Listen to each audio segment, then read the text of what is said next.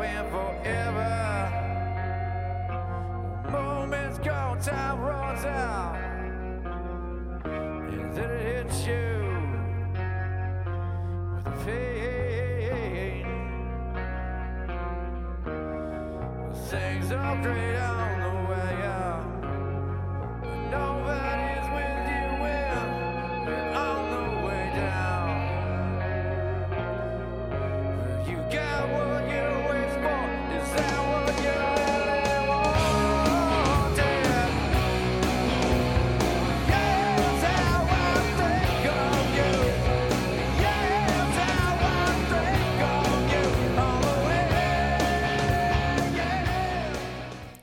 You're listening to the Gods to Ghosts Volleyball Podcast and your host, Scott Bemke.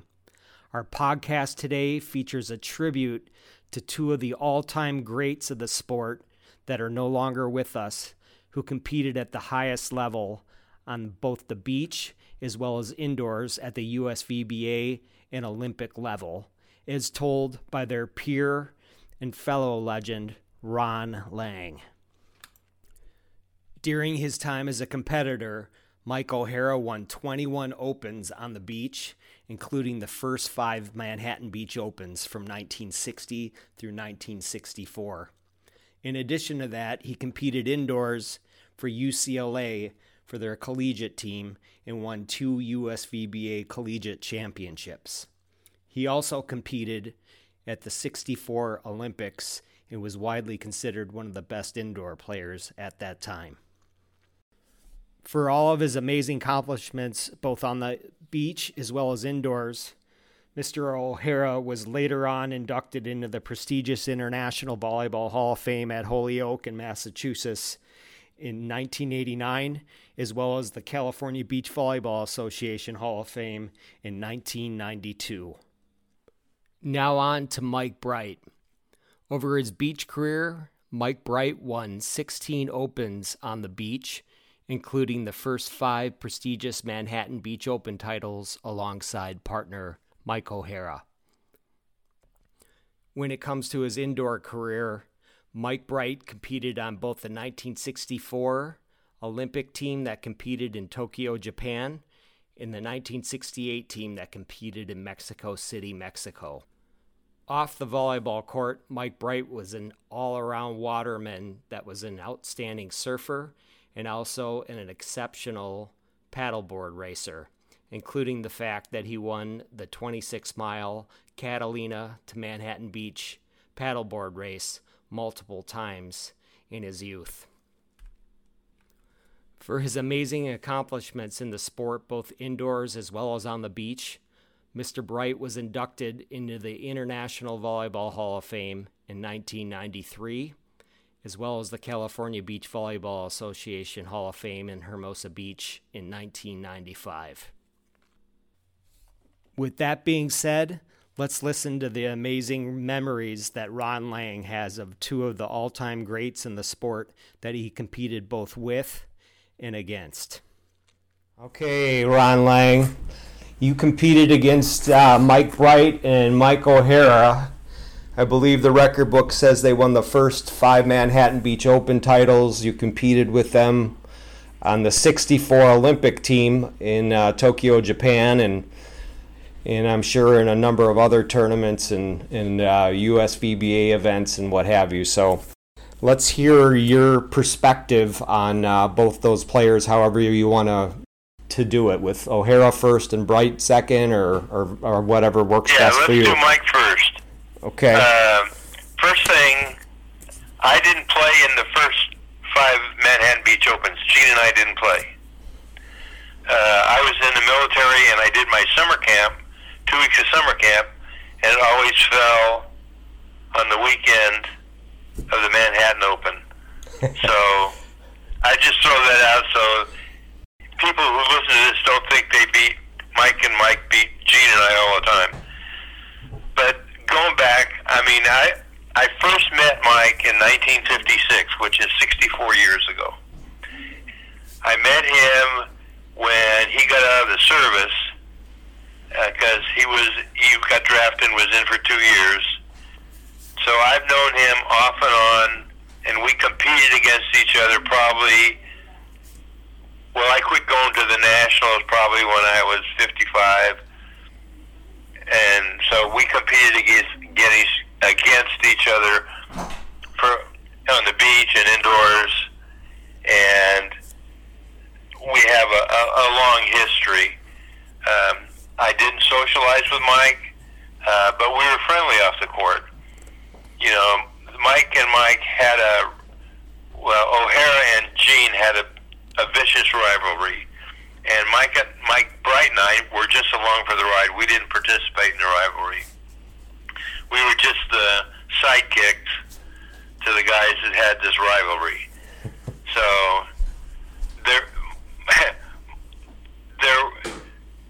are several things that I've done, a couple things that I've done, where I had a chance to do something for Mike. Not. I had a choice. The Hermosa Beach Hall of Fame asked me to speak for Mike when he was going to be inducted in the Hall of Fame, and so I did that. Now, Mike wasn't my favorite guy, but I did it out of respect for his name. Right. And I think he had a fabulous game. Mike's family, Ryan and Arlen and their daughter Kelly, asked me to speak at the wake for Mike. Well, I was inducted into the Southern California Indoor Hall of Fame about 2 weeks later. So I had a choice to make, to speak at his wake or go accept the award, and I chose to go speak at his wake rather than be selfish to yourself and go to down to LA twice. I thought it was more important to speak for Mike because he was just a great athlete, and you know that was my choice, and I had about a year or two later, somebody called me. His name is Bill Olson, and Bill was inducted into that group. And he came and called me on the phone. I hadn't talked to him in 30 years. He said, "I went to the induction, and you weren't there. Why not?" And I said, "Well, I spoke at Mike's wake, and I thought that was more important than me getting an award. It just." Again, it's how I felt about his game. Now there were certain things about Mike's game I didn't like. I mean, he was like a basketball coach or a baseball coach or a manager when he was playing. He complained about every single call. He was working the refs all the time. I mean, Gene and I, when we set the ball with our hands, the ball would come out with no spin. If it came out with just a little bit of spin, he was on the ref. It's interesting you say that. I talked to Von Hagen. It's interesting you say that because I just talked to Von Hagen, I think it was yesterday, and he said he really realized that he could play this sport when he was playing with Lico and he was young and up and coming, and he had Bright and O'Hara on the ropes, but and could have won, but O'Hara was working the ref, and the ref was an O'Hara groupie, so to speak, and put the calls their way, and it affected the match. The ball always came out with spin on it. So Gene and I are setting, I won't say perfect, but let's say we're setting perfect. On a scale of 1 to 10, we're 9 and 10 all the time, and he's 5 and 6 all the time. But he never, he didn't expect ever to be called. But that's, every manager does it, every coach does it, in all the leagues, in college, they all do it. So, that's just the way it is. Now, there's a couple stories about Mike, and I will tell the stories before I get into his game. Okay. So, the first indoor tournament I played in was in 1957, the six-man indoor tournament, and it was at Long Beach YMCA, and he got there about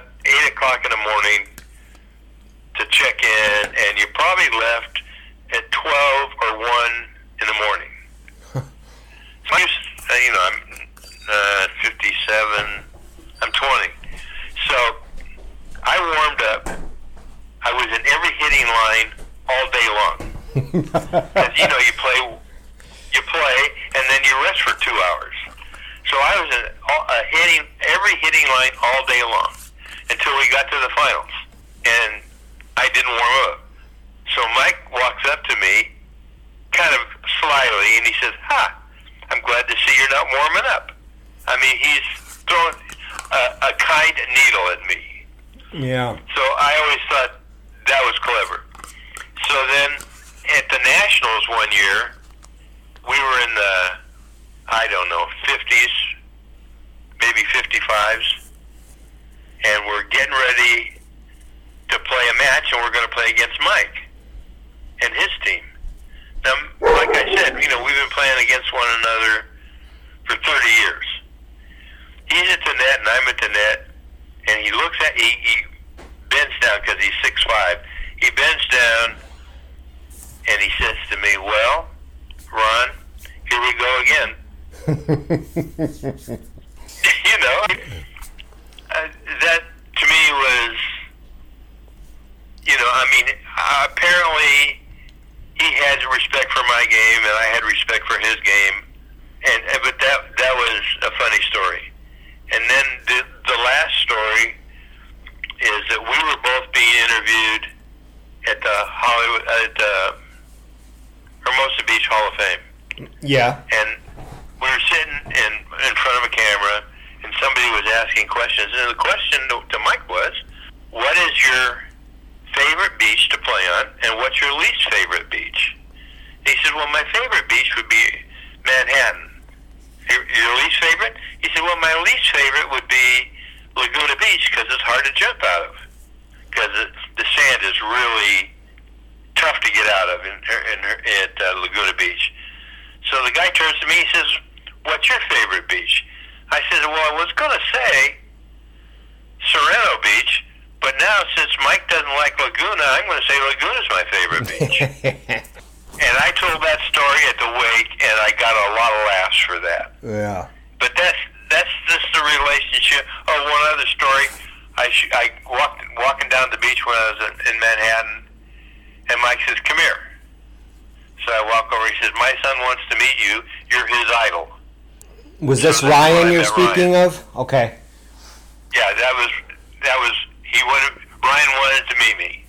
How neat. That's got to make you feel pretty good when a legend's son considers you their idol. Yeah.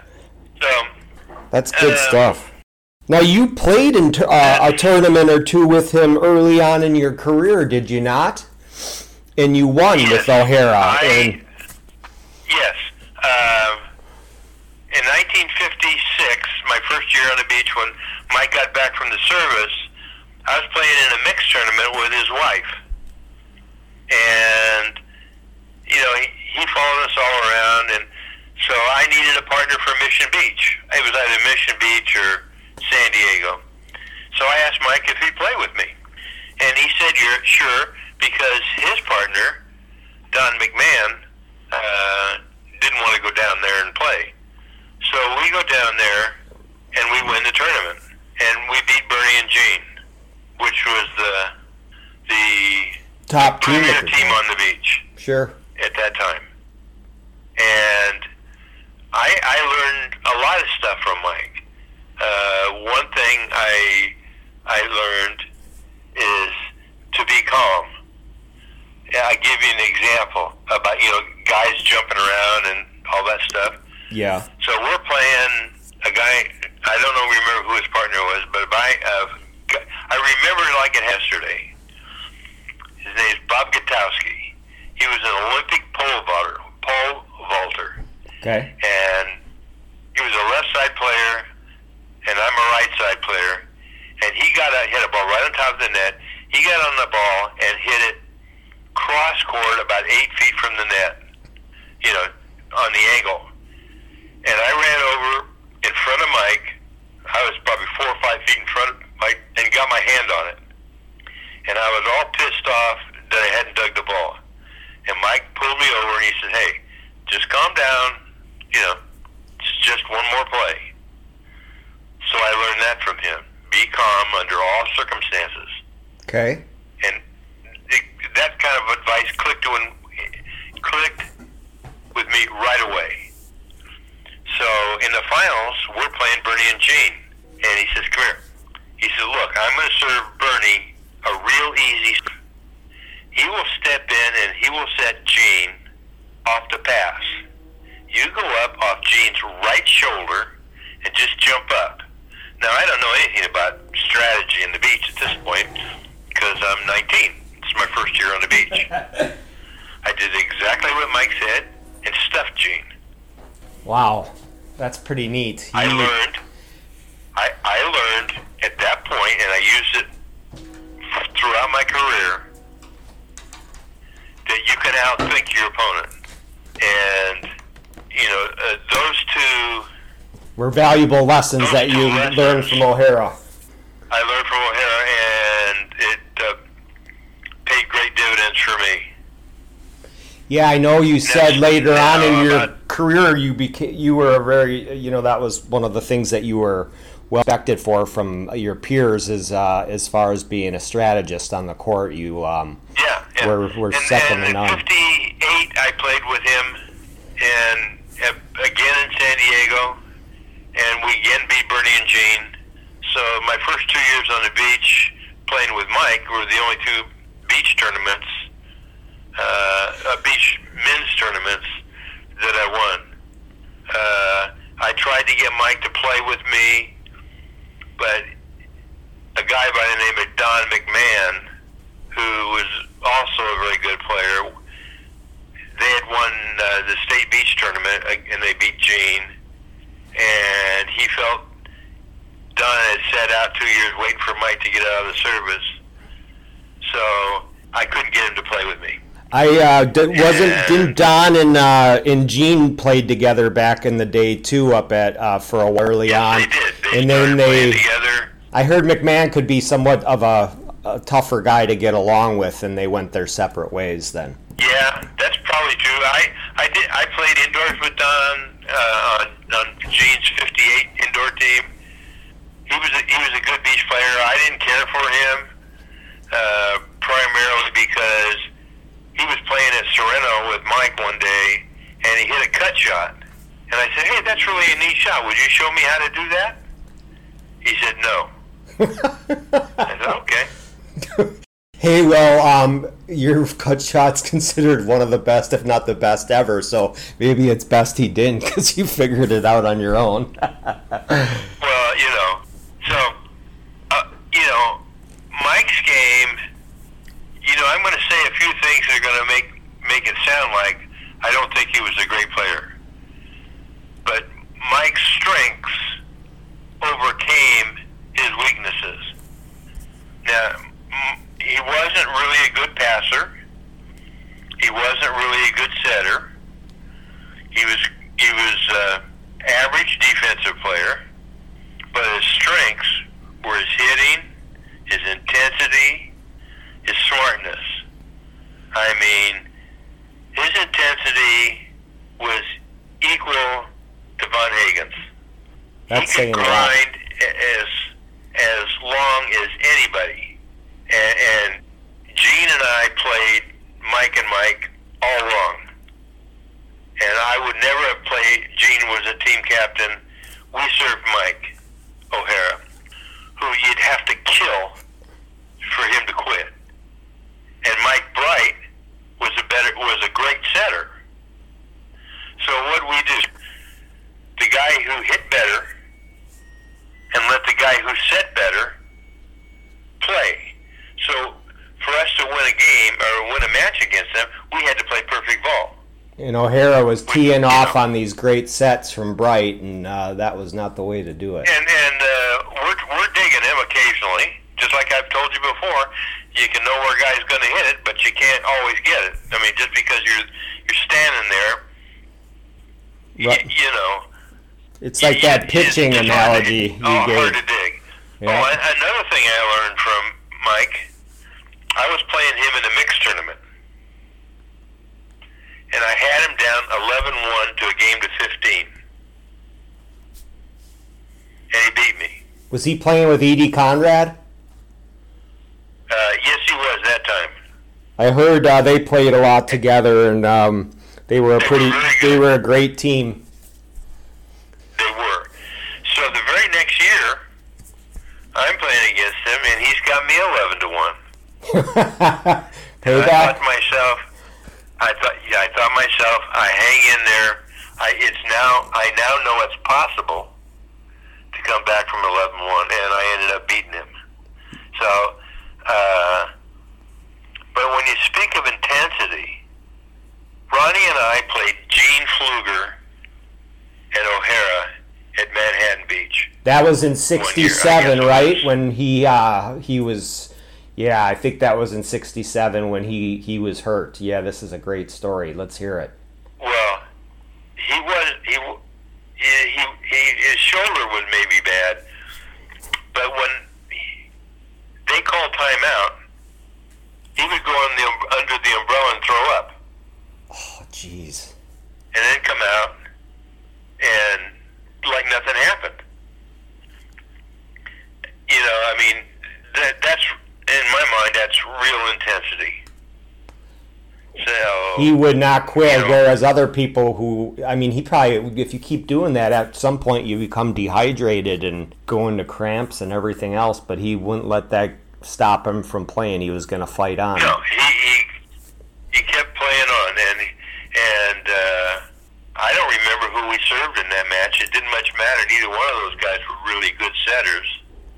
You know what? I think I heard about this or read something about it, that Pfluger is the match or the tournament went on, started to try to take a little bit more of the court from O'Hara, because he was, you know, really hurting later in the tournament. And then they ended up getting a fourth. And I think I read a story that later on in life, when Ryan O'Hara met Gene Pfluger, he said to him, "Nice to meet you, but aren't you the guy that almost killed my dad in the 1967 Manhattan Open?" Because and O'Hara just wouldn't quit. And I think Pfluger won the MVP of that 1967 Manhattan, even though you and Ronnie Von Hagen won it. Didn't have an MVP. Our most outstanding player or something, I heard, because he had to step up and hit. They didn't have an award like that. Okay, well, I guess I stand corrected, and maybe I dreamt that. But yeah, that's pretty neat. But the one thing about Mike that always amazed me is that I never saw him at the beach practicing, maybe once or twice.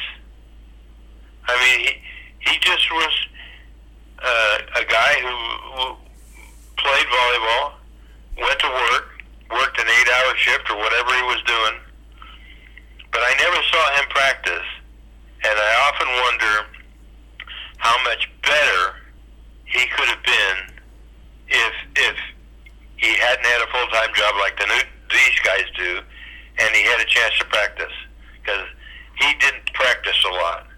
I know they played indoors twice a week, Tuesdays and Thursdays at Hollywood YMCA for 6-man, but I don't remember him ever. Very few times I remember him on the beach playing. So in a sense, he was kind of like Ronnie and I, who were on the beach all the time. Right. Yeah, well, that's kind of. So, I mean, he's one of the few players that I think both Mike and Mike are one of the few teams that I think that could have played today and been somewhat successful. Yeah, I heard their hitting range is really impressive. Both of them. They could get over the net and block. Now, they couldn't block in our day. They couldn't block over the net. But the only thing that might have held them back was Mike setting and passing. But they would have been formidable. And to beat the Mikes, no matter whether who you served, you had to be playing really good, and there weren't very many players who thought about what to do to win that like Mike did. I mean, Selznick thought he should win because he was Gene Selznick.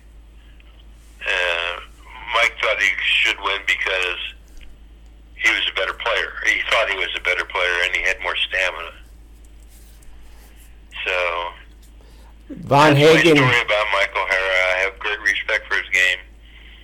Is at the wake, you would, if you heard the stories that Arlen told, that's his wife, mm-hmm. Ryan told, or Kelly told, that was his first daughter, you would have been very impressed with Mike as a father.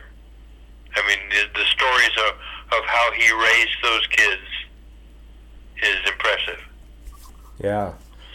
So, I think I read somewhere a story about Ryan O'Hara, playing pepper with his dad and how he set goals and they do it where they could go, 50 times consecutively without the ball, hitting the floor, and then up to 100, and then maybe up to 1,000 or something like that. What a neat accomplishment it was, or something to that effect. That might not be exactly right, well, but in that ballpark, so that's neat. Well, Ryan told the story, and I don't remember exactly, but the general gist was that he signed a contract with his dad, and his dad gave him $50. And they formed a business. And the business was to buy baseball cards, either baseball cards or football cards. Buy them, sell them. You know what I mean? You know what the cards are, right? I sure do. I have a bunch of football ones still to my name. I wasn't as big into the baseball stuff. So he started a business. And the kid was 12 or 13 or something like that. That's taking a real interest in your child. So, and Von Hagen had two teams that he, when he started playing, that he wanted to emulate. And Mike were one of them. And Gene and I were the other. Yeah, Von Hagen told me the other day that you guys were the standard that he looked up to, and that was his goal to achieve sometime in life. So, yeah, that's pretty neat. It's and which he did. Also, Mike did when my wife was getting a divorce, or was separated, Mike got her a job at the indoor thing, the pro indoor thing. The IVA? He started, yeah, as a secretary. That was nice. And he and Chuck Nelson did that. Oh, yeah. He was real generous to her, too. Yeah, the infamous Chuck Nelson from... the Olympic team that replaced Al on the team. Yeah, I remember that. Yeah. So that's my story about Mike O'Hara.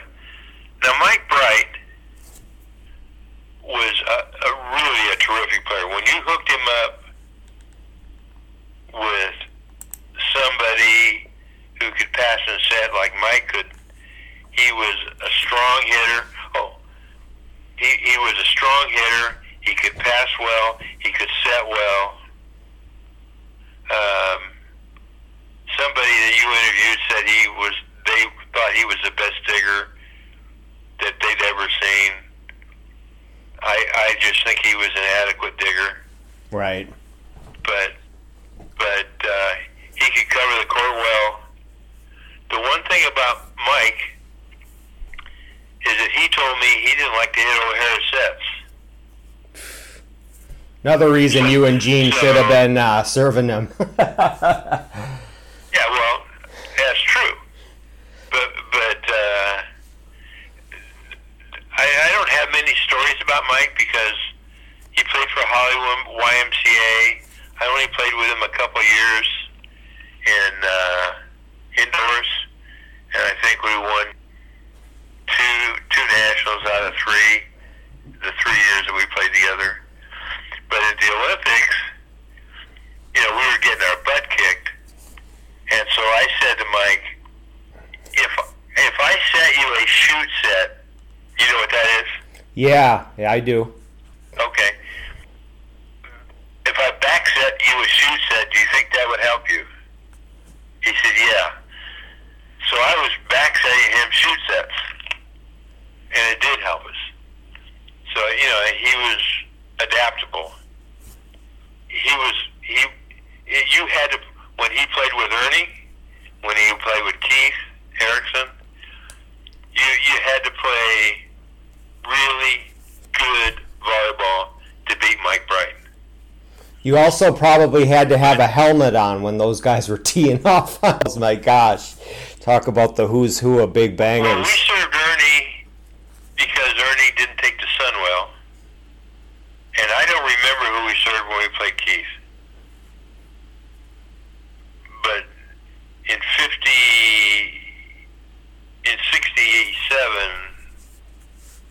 or 60, yeah, in 67, we won 3 tournaments, and Bright won 3 more, the other 3, and that was with Keith and Ernie. So, I believe it was. But Mike was a great athlete.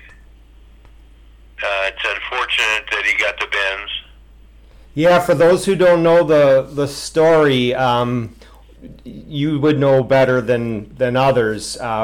You know what happened, and you know, well, what did it do to him? He told me that he'd made that dive hundreds of times. So he was free diving out in the Pacific, basically, correct?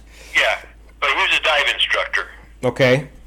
So there's a gadget, and I don't know anything about diving. There's a gadget that you wear on your belt that tells you if you're certain depth, how much time you have left of oxygen. Okay. And he didn't wear it that day. Of all the days not to wear it. And so he got down there and was, I don't know, digging around for lobster, whatever he does, whatever you do down there. And he got to where he was running out of air. And he once came to the surface, and the guy that was on the boat did not have a tank ready for him to go back down. And he said he'd made that dive 100 times. So, you know, like I say, familiarity leads contempt. Mm-hmm. And he paid the price for it. Yeah, that is. And it was a shame. Well, yeah, it ultimately left him with some severe health issues, and what was it, partial paralysis, and you know, I don't know. Well, yeah, he had partial paralysis. He couldn't. You see guys walking with I don't know what you call it. Put 2 hands on it and. Right, a walker. Yeah. Oh, yeah, walker is the word I'm looking for. He got to a point where he could motivate with a walker, but you know, not real well. But it was just a sad thing, and then sad, to add to the sad story, you know, he would go down to Mexico all the time. For, I guess he had a place down there. Mm-hmm. And he was tired, so he put a little on the side of the road, and some Mexicans came and pulled him out of the car, out of his pickup, left him on the side of the road, and stole his truck. They had no mercy for a guy who's handicapped and just tossed him on the side of the road like a piece of trash. That's right. I think I had heard something about that, but I didn't know the specifics of it. But what a horrible thing to have happen to you. Yeah. And I tried to get Mike to play in a tournament with me after I wasn't playing with Von Hagen anymore. Yeah. He told me no. And I thought, well, that's strange. I mean, here we are, 2 of the best players on the beach that were both right-side players.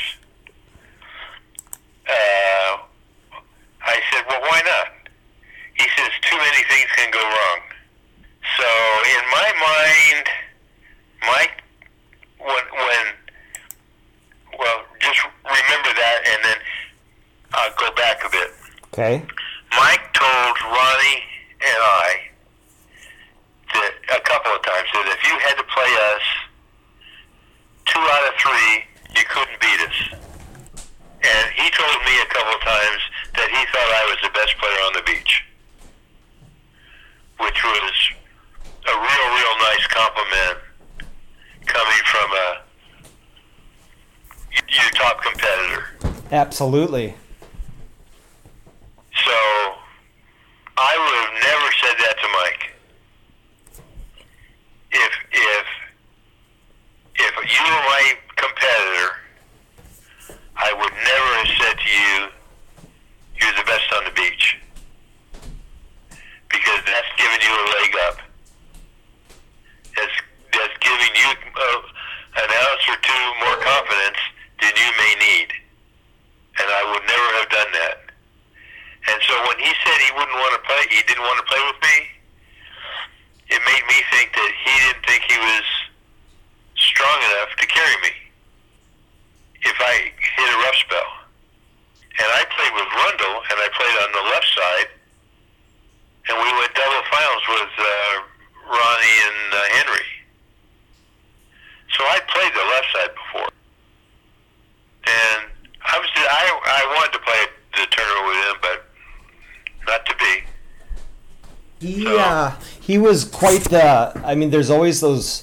I think when they had an Olympic event over in Australia, and he was such a strong paddle boarder also as far as being a waterman, they had it as an exhibition sport, and he went over there and competed in it. And it wasn't for a medal, it was an exhibition sport, but he competed against all these great paddle boarders from all over the world and had a top 20 finish or maybe even better than that. That's really remarkable. And then they had a paddleboard race that ended at Manhattan Beach. Oh, is that one of those Catalina type things? Okay. From Catalina to Manhattan Beach. And he raced in that several times. Yeah, and he won too, didn't he? Yeah. And then I think don't know how many he won. And then that one day he made it there, sometime in the late morning from Catalina. I don't know how many miles that is. It's 20 or something like that? 26. Okay, it's like a marathon. 26. So he paddles that whole way, arrives, pulls up right on Manhattan Beach with a paddleboard, and then played in the 6-man that day and won it too, I think, something like that. It was just the Manhattan 6-man. It was just something that was surreal, must be rough being that talented at 2 sports. Well, he was definitely, he was probably the only guy that was really in shape in the 64 Olympic team. Oh, and you guys had little to no preparation for that whole thing. Yeah, that was pardon my French, a whole shit show with Harry Wilson there. So, but yeah, I don't have any stories about Mike, other than to say that he could do it all, and he was a good competitor. I would give him a check mark for telling his competitors he couldn't beat him if he had to go three games, and telling him that his competitors that you were the best on the beach. I mean, I don't think Arnold Palmer or Jack Nicklaus ever told one another that they were the best ever and then go out and compete against them. Right. But that's the way he felt. That's okay. It's not to say anything bad about him. I just wouldn't have done it.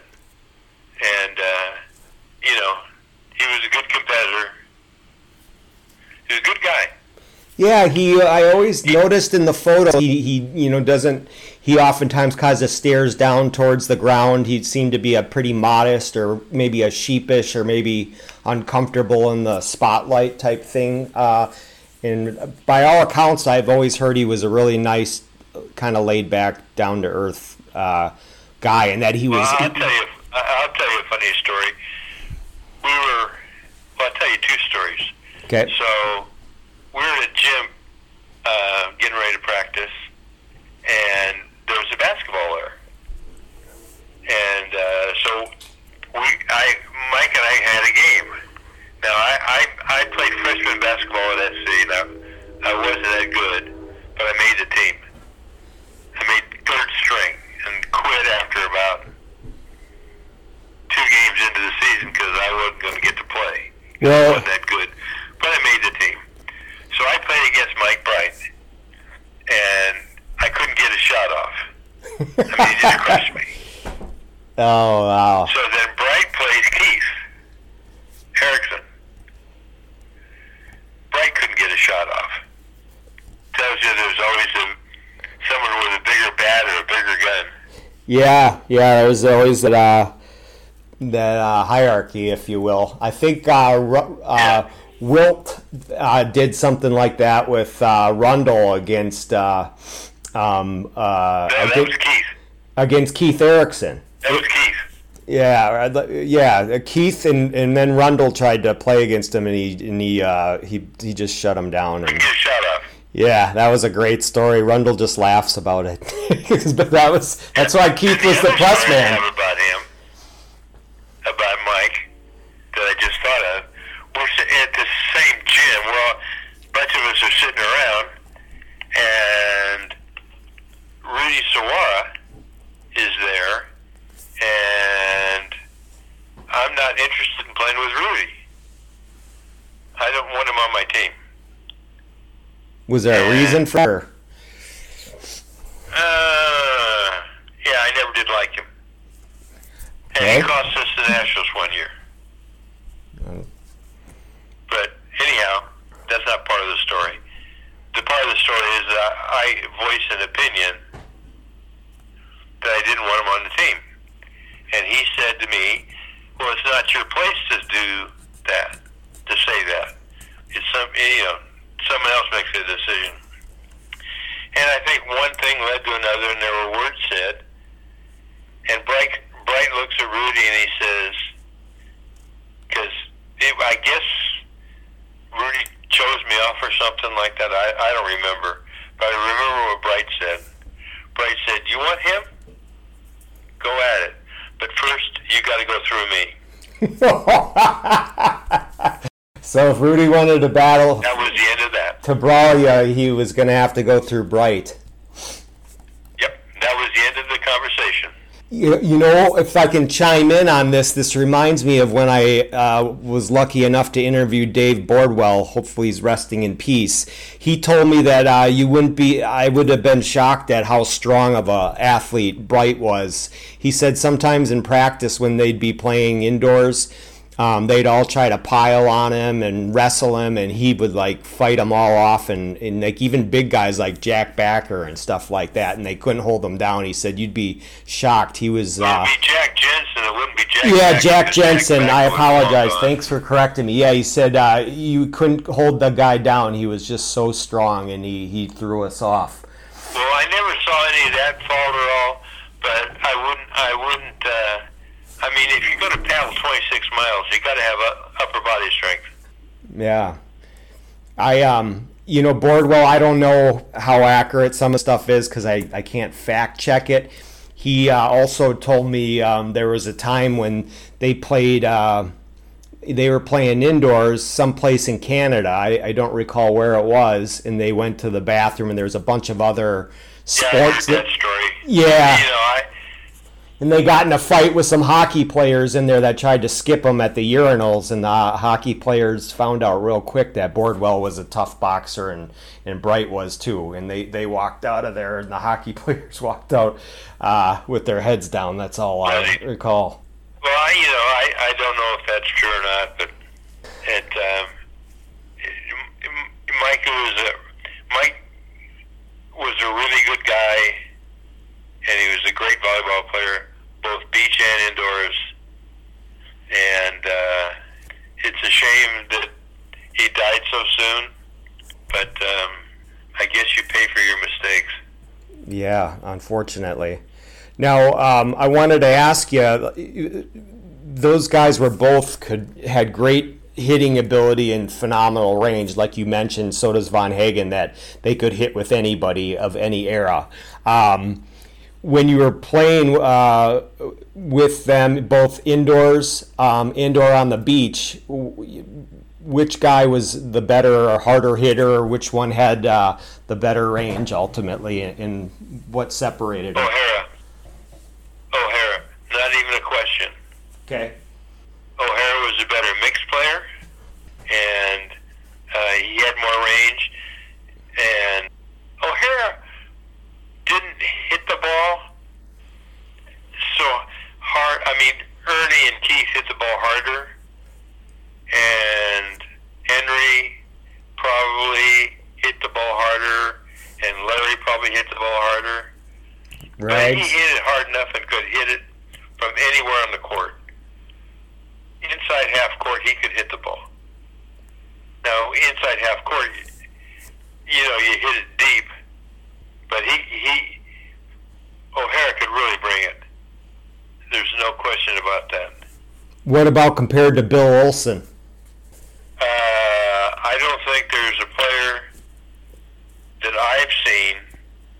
He would be absolutely unstoppable in today's game, indoors.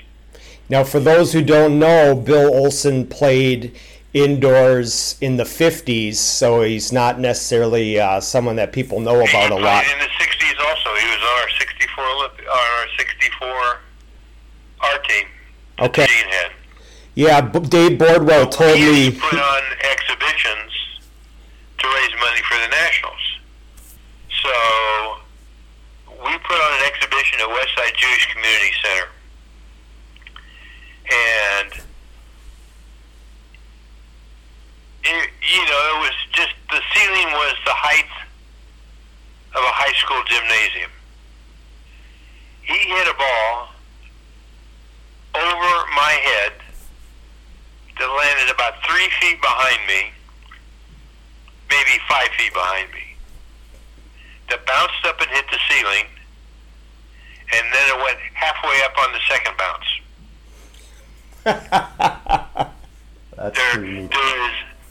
And he hit from the right side. He hit tremendous angles. I mean, he was 6'5", and had, I guess he played baseball. That's what Skates told me. He was he played baseball. He was, and he had those really long arms that just looked like a whip. He was a pitcher. Yep. And he was the hardest hitter I saw. And in today's game, with him in the center, hitting a 2 or 1, you know, he's going to hurt somebody. But he couldn't do anything else. One trick pony? Yeah, he wasn't real agile. He was a terrible passer. Couldn't set. I mean, he was not a good setter. He had an adequate serve. But under the Hollywood YMCA system, he was perfect. Now, you think he's a big blocker? Could crush it. Now, you think he hit harder than Ernie Saguaro indoors? Or were they pretty close? It's hard to say who's hit harder, but he was comparable. Ernie was comparable to him, I'll put it that way. I remember when I asked Skates about that, he said Bill Olson was the best and hardest hitter he had ever seen, and then Boogie Enkov from Russia, the Olympian, who had the longer hair and wasn't the tallest guy, but he just could pound balls. And then he said Ernie was the hardest, so those three guys. So that's a pretty good trifecta right there. Yeah, he just crushed it. Absolutely crushed it. But you dug him every time when you were down that line, right? No, I didn't. He was one of the guys that you would have had to put your knees in the sand or get down low on to absorb the impact, basically. Well, on the sand would have been his mouth. Yeah. I would probably serve him on the sand because he couldn't pass. Right. So Shank City. You can be a great hitter, but if you can't pass the ball, you know, eventually you're going to give up enough points to lose. Right. We digress. So that's some really good information on two of your biggest competitors, and like Von Hagen says, part of the standard that he aspired to be like someday in his volleyball career. Well, we talk about them all the time, and we're both in agreement that you had to play almost perfect volleyball. You know, I put them a notch below Rundle and Bergman. Rundle and Bergman, because Rundle and Bergman could do everything, and they couldn't. But they were so good at the net that their weaknesses were overcome by their strengths. With how... another thing about Mike O'Hara, he was first, second, or third 91% of the time, so you always had to deal with him. He was had that one of those top 3% winning percentages like you and Gene. He was in the top 3. Yeah, that's pretty impressive to do. Yep. So that's my story. I hope it falls on. Hope it doesn't fall on deaf ears. No, that's just my opinion. Those are great points that you made, and who better to talk about legends and peers than, you know, they're the guys who played against them. So, like you always say, they're not here. The last guy standing. Yeah. You know, they're not here to tell their story. So I appreciate you being willing to take some time today to proactively reach out to me to do this in honor of those guys, just like when you forewent going to your own induction for the Southern California Hall of Fame, you instead chose to make the decision to go to Mike O'Hara's funeral and pay your respects to him. So this is just another class act for you to do for a couple of guys that really did a lot for the sport, winning the first 5 Manhattans. Yeah, I know you weren't there, and I think Gene played in a couple of them with, like, maybe, who did he play with? Like, Mike Heiger, I think he played in one in. And he played with Mike Heiger, he played with Boglesang, he might have even played with Bernie. Yeah, I at one point I had it memorized, but... Well, Rundle said to me one time, how did you let Mike and Mike win 5 straight tournaments in Manhattan Beach? And I said, we didn't let him win. I didn't play. He said, why not? I said, because I had to do my 2 weeks summer camp. And it just happened to be at the same time. Not that we had beaten them, but right. They didn't have to go through us, so. Yeah, absolutely. So, well, this is good stuff, 8-0. I appreciate it. Okay. So, you have yourself I'll talk to you later. Pleasant weekend. Thanks for your time. Bye-bye. Next. This concludes our tribute to Mike O'Hara and Mike Bright, two of the all-time greats of the sport, both indoors as well as on the beach. I want to thank Ron 8-0 Lang for taking the initiative in reaching out to me, as he felt it was imperative since neither Mike Bright or Mike O'Hara are no longer with us, to make sure that they're remembered for all their contributions and accomplishments in this amazing sport for the rest of history. Thanks so much for listening. Appreciate it.